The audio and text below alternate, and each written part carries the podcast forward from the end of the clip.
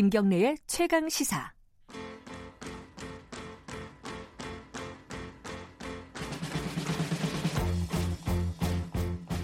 우리 사회의 중요한 이슈를 진보의 시각으로 들여다보는 진보의 향기 시간입니다. 김기식 더미래연구소 정책위원장 나와 계십니다. 안녕하세요. 예, 안녕하세요.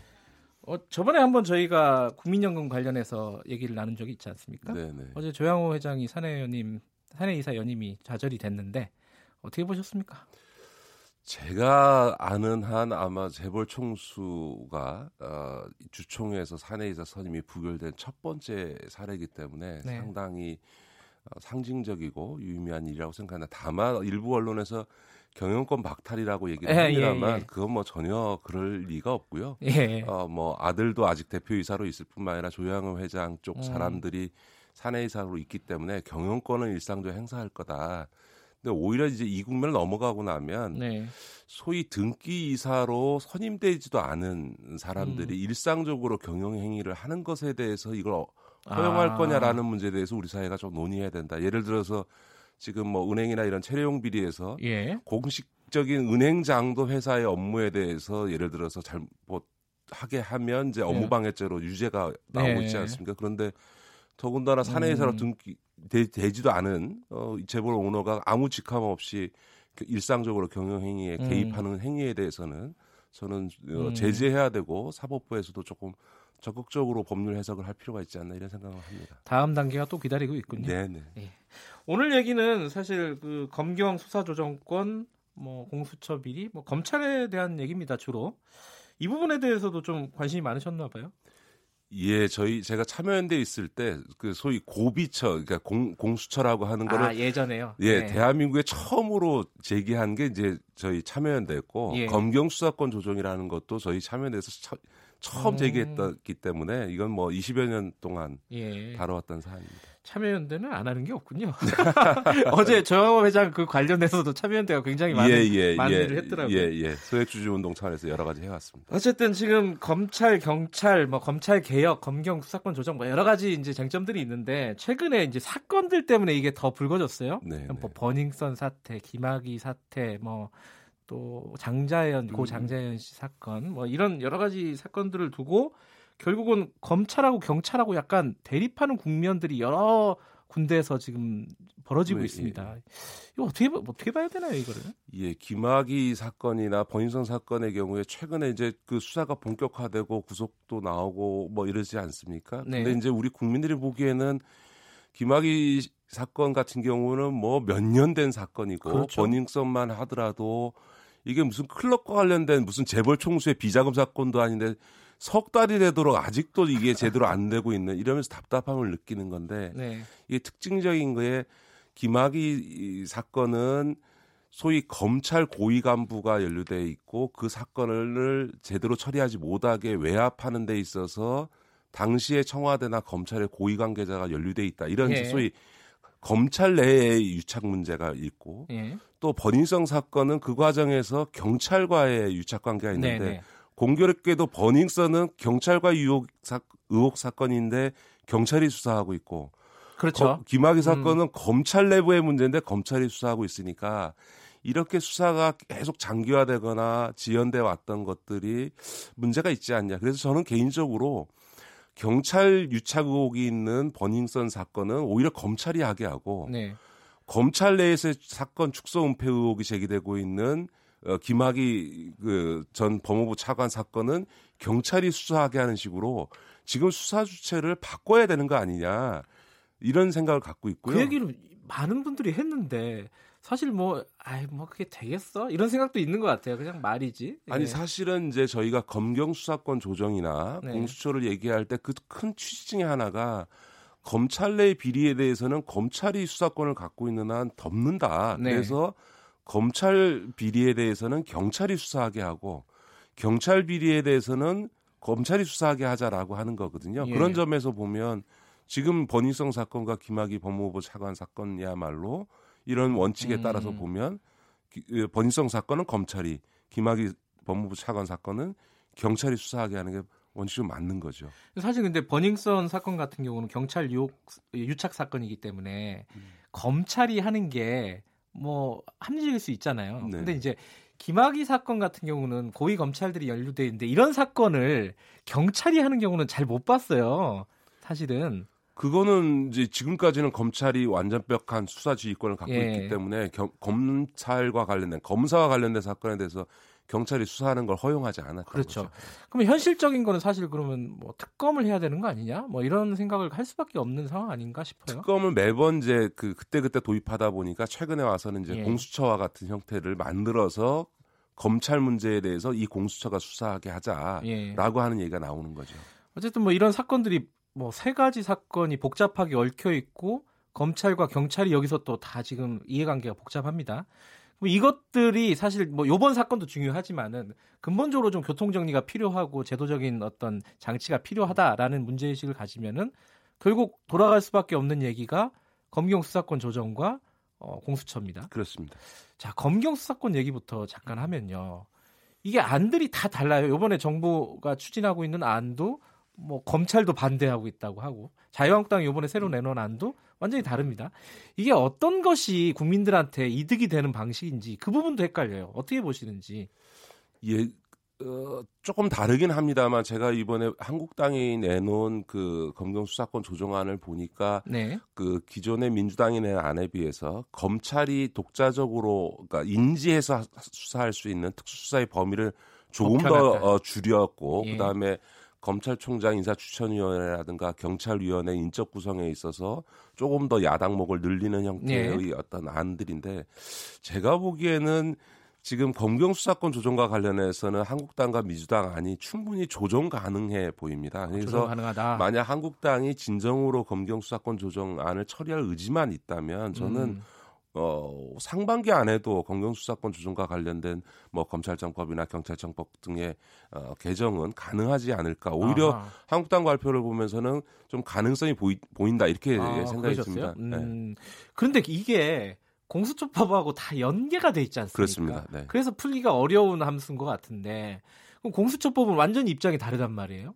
그렇습니다. 이제 특히 문제가 되는 거는 아예 한국당은 원천적으로 그렇죠. 반대. 반대고요. 예. 또 바른미래당에서는 지금 어, 선거법 패스트트랙과 관련해서 공수처 안을 자기 안을 받지 않은 패스트트랙 안 한다라고 네. 하면서 내놓은 안이 공수처의 기소권을 배제하고 수사권만 주자라고 하는 건데요. 네. 이거는 공수처를 만드는 취지를 근본적으로 훼손할 뿐 것이어서 민주당으로서는 도저히 받을 수가 없을 겁니다. 왜냐하면 공수처의 기소권을 배제하고 수사권만 주면 일종의 경찰청 수- 특수수사대 만드는 거하고 똑같거든요. 음흠. 사실은 지금 검경 수사권 조정이라고 얘기하지만 그것도 반쪽짜리입니다. 왜냐하면 우리가 수사하는 데서 제일 중요한 게 압수수색을 해야 되지 않습니까? 네. 또 인신을 구속해야 되지 않습니까? 근데 우리나라 헌법상 영장 청구권이 검사에게 있기 때문에 경찰에다 수사권을 줘도 우리 헌법 체계상으로는 수사하면서 가장 중요한 압수수색이나 구속을 하려면 검사가 해줘야 되니까 검사 네. 반쪽짜리 사실은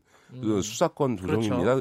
이것도 검찰이 지금 안 하겠다고 해서 지금 문제가 아, 되, 는 거고요. 네. 또 하나는 수사의 목적이 뭡니까? 처벌하기 위해서인데 처벌한다는 건 기소를 해야 되는 그렇죠. 거거든요. 기소하지 않으면 처벌이 안 되는 거죠. 근데 예를 들어서 공수처에 대해서 수사권만 주고 기소권을 주지 않는다. 그럼 이제 검사의 권한을 뺏겠다라고 하는 건데 네. 그러면 공수처조차도 예를 들면 압수수색하거나 구속영장을 청구할 때 다 검사한테 허가받아야 되고 기소하려고 하면은 검찰에다 넘겨야 된다 그러면 우리 아까 얘기했듯이 검찰과 관련된 검사와 관련된 범죄에 대해서 경찰과 마찬가지로 공수처도 수사할 수 해서 기소할 수 없는 거죠. 그러니까 네. 이렇게 예, 수- 기소권을 뺀 공수처를 하자는 거는 사실상은 그런 바람미래당 안은 공수처 하지 말자라는 얘기. 다시 말해서 예. 아, 공수처를 그 안을 민주당이 받을 수 없다는 걸 알면서도 던져서 그걸 안 받으면 음. 어, 그것 때문에 우리 패스트트랙 안 한다라는 식으로 명분 쌓기용 아니 아니냐 이런 음. 생각이 듭니다. 어쨌든 김기식 위원장께서는 이 기소권이 있는 어, 상대적으로는 강력한 어, 공수처 법안이 마련돼야 된다는 입장이시잖아요. 지금 국민 여론조사상으로도 네. 국민의 3분의 2 이상이 공수처를 만들어야 되고 공수처에는 기소권도 줘야 된다 이렇게 지금 나오고 있죠. 근데 이제 자유 자유한국당이 하지 말자는 이유를 보면은 어 그 대표적으로는 그런 거죠. 이 공수처의 독립성을 어떻게 보장할 거냐. 이게 청와대 또 다른 굉장히 날카로운 칼, 강력한 칼이 되는 거 아니냐. 검찰도 있는데 이 부분을 어떻게 보장할 거냐의 문제다. 그 점과 관련해서 예. 바른미래당에서 이제 일종의 그 검, 공수처장에 네. 대한 이제 야당의 비토권을 인정해 달라는 요구를 예, 했습니다. 예. 근데 저는 그건 충분히 검토해 볼 수 있다고 아, 그 생각합니다. 정도는 검토할 수 있다. 예. 네네 그런 식으로 해서 어쨌든 이 공수처장의 정치적 중립성을 도입하는 방안은 아마 저는 민주당에서도 그렇고 문재인 대통령도 충분히 수용할 수 있다고 보여집니다. 음. 지금 문제의 핵심은 그런 어떤 공수처장의 정치적 중립성 문제가 아니고 그 기소권을 주느냐 마느냐의 문제인 거죠. 음, 또 하나의 문제는 이 어차피 공수처를 만들어도 검사들이 주로 갈 거 아니냐. 네네.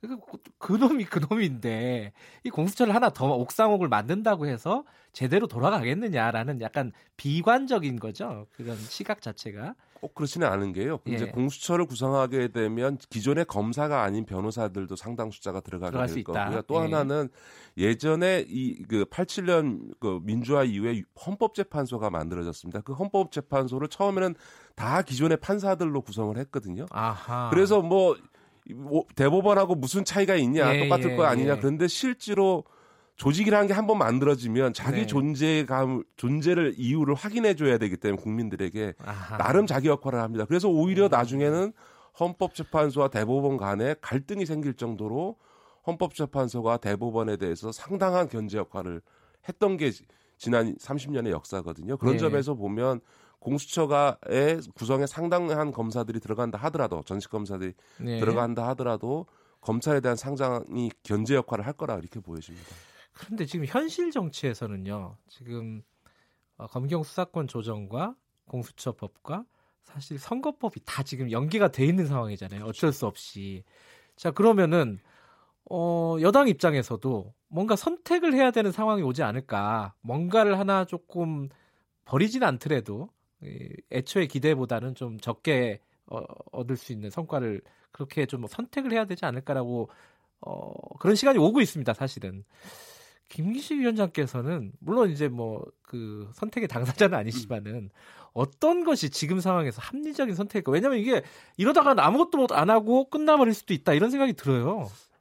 근데 사실 제가 보기에는 거의 안 되는 상황으로 가고 있어 보입니다. 왜냐하면 다 안 되는 상황이요. 예, 왜냐하면 아하. 민주당 입장에서는 그 선거법 지금 합의해 놓은 예. 어, 안이라고 하는 게 상당히 의석에 있어서는 손해를 감수하는 그렇죠. 손해 보는 법안인데도 불구하고 지금 어, 이 검찰 개혁 권력기관 개혁과 관련해서 뭐 대통령도 여러 번 어- 의지를 예. 밝혔습니다만 이 공수처법하고 검경 수사권 조정 이 두 개만큼은 이번에 반드시 관철해야 되겠다. 그래서 원래 한 10개 패스트트랙 법안 만들었다 다른 거 다 포기하고 네. 이두 가지라도 해달라라고 한 건데 지금 사실 바른미래당이 그 패스트트랙에 지금 키를 잡고 있는데 네. 바른미래당이 지금 에, 공수처에서 기소권을.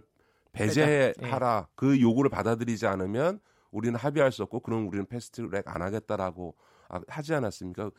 그러면 사실은 이 공수처나 검경 수사권 조정도 안 되는 상황에서 음. 도대체 이 패스트트랙을 왜 해야 되냐라고 음. 하는 어, 근본적 의문에 빠질 수밖에 없는 거고요. 사실은 어, 지금 이 선거법 패스트트랙에 대한 음. 바른미래당 내부에 반발이 있지 않습니까? 예. 유승민 전 대표를 포함해서 심지어 그렇게 하면 탈당하겠다라고 탈당, 예. 하는 바른미래당의 반발이 현실화돼 있기 때문에 사실은 바른미래당의 분당을 막기 위해서 네. 공수처 와 관련해서 아까도 말씀드렸던 것처럼 도저히 받을 수 없는 기소권 배제 음. 안을 던져서 그걸 민주당이 안 받으면 네. 결국 우리 안을 안 받았기 때문에 우리는 패스트를 못 한다는 식으로 민주당 탓하기 위해서 바른미래당이 일종의 정치적 덫을 놨다 저는 이렇게 보여지고요. 네. 이미 그런 단계까지 가면 패스트트랙이 상당히 어려워진 국면으로 들어갔다고 봐야 되겠죠.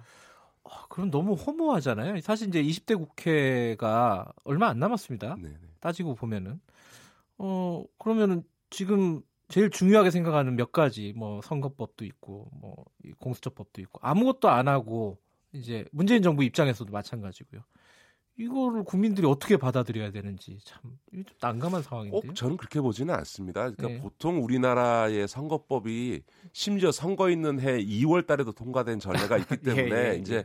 패스트트랙이라는 것도 사실 패스트트랙 걸어서 그대로 한다기보다는 패스트트랙을 걸어놓고 이제 네. 시간 가면 이거 통과되니 제대로 협상해 보자라고 해서 협상하기 위한 협상을 압박하기 위한 네. 소위 한국당에 대해서 협상을 압박하기 위한 카드였기 때문에 저는 여전히 선거법은 이번에 패스트트랙이 무산된다 하더라도 음, 선거법 협상의 여지들은 여전히 남아 있고 예. 선거법 을 예. 개정하지 않을 도리가 없습니다. 왜냐하면 현행 선거구대로 선거를 할 수가 없습니다. 음, 그래서 매번 선거마다 선거법 개정을 하게 되거든요. 거기서 예. 또 다른 이제 저는 정치적 협상과 음. 타협이 이루어질 수 있고 사실은 바람직한 게임의 룰이기 때문에 어, 선거법은 여야 합의하에 모든 예. 당이 합의하에 처리하는 게 지금까지 소위 군사 독재 시절에도 해왔던 일이기 때문에 음흠. 그런 차원에서 앞으로도 저는 선거법 개정이 패스트트랙 이후에도 저는 여지가 어, 있다. 그렇죠 예. 희망을 접지 말자 이런 예. 생각이고요.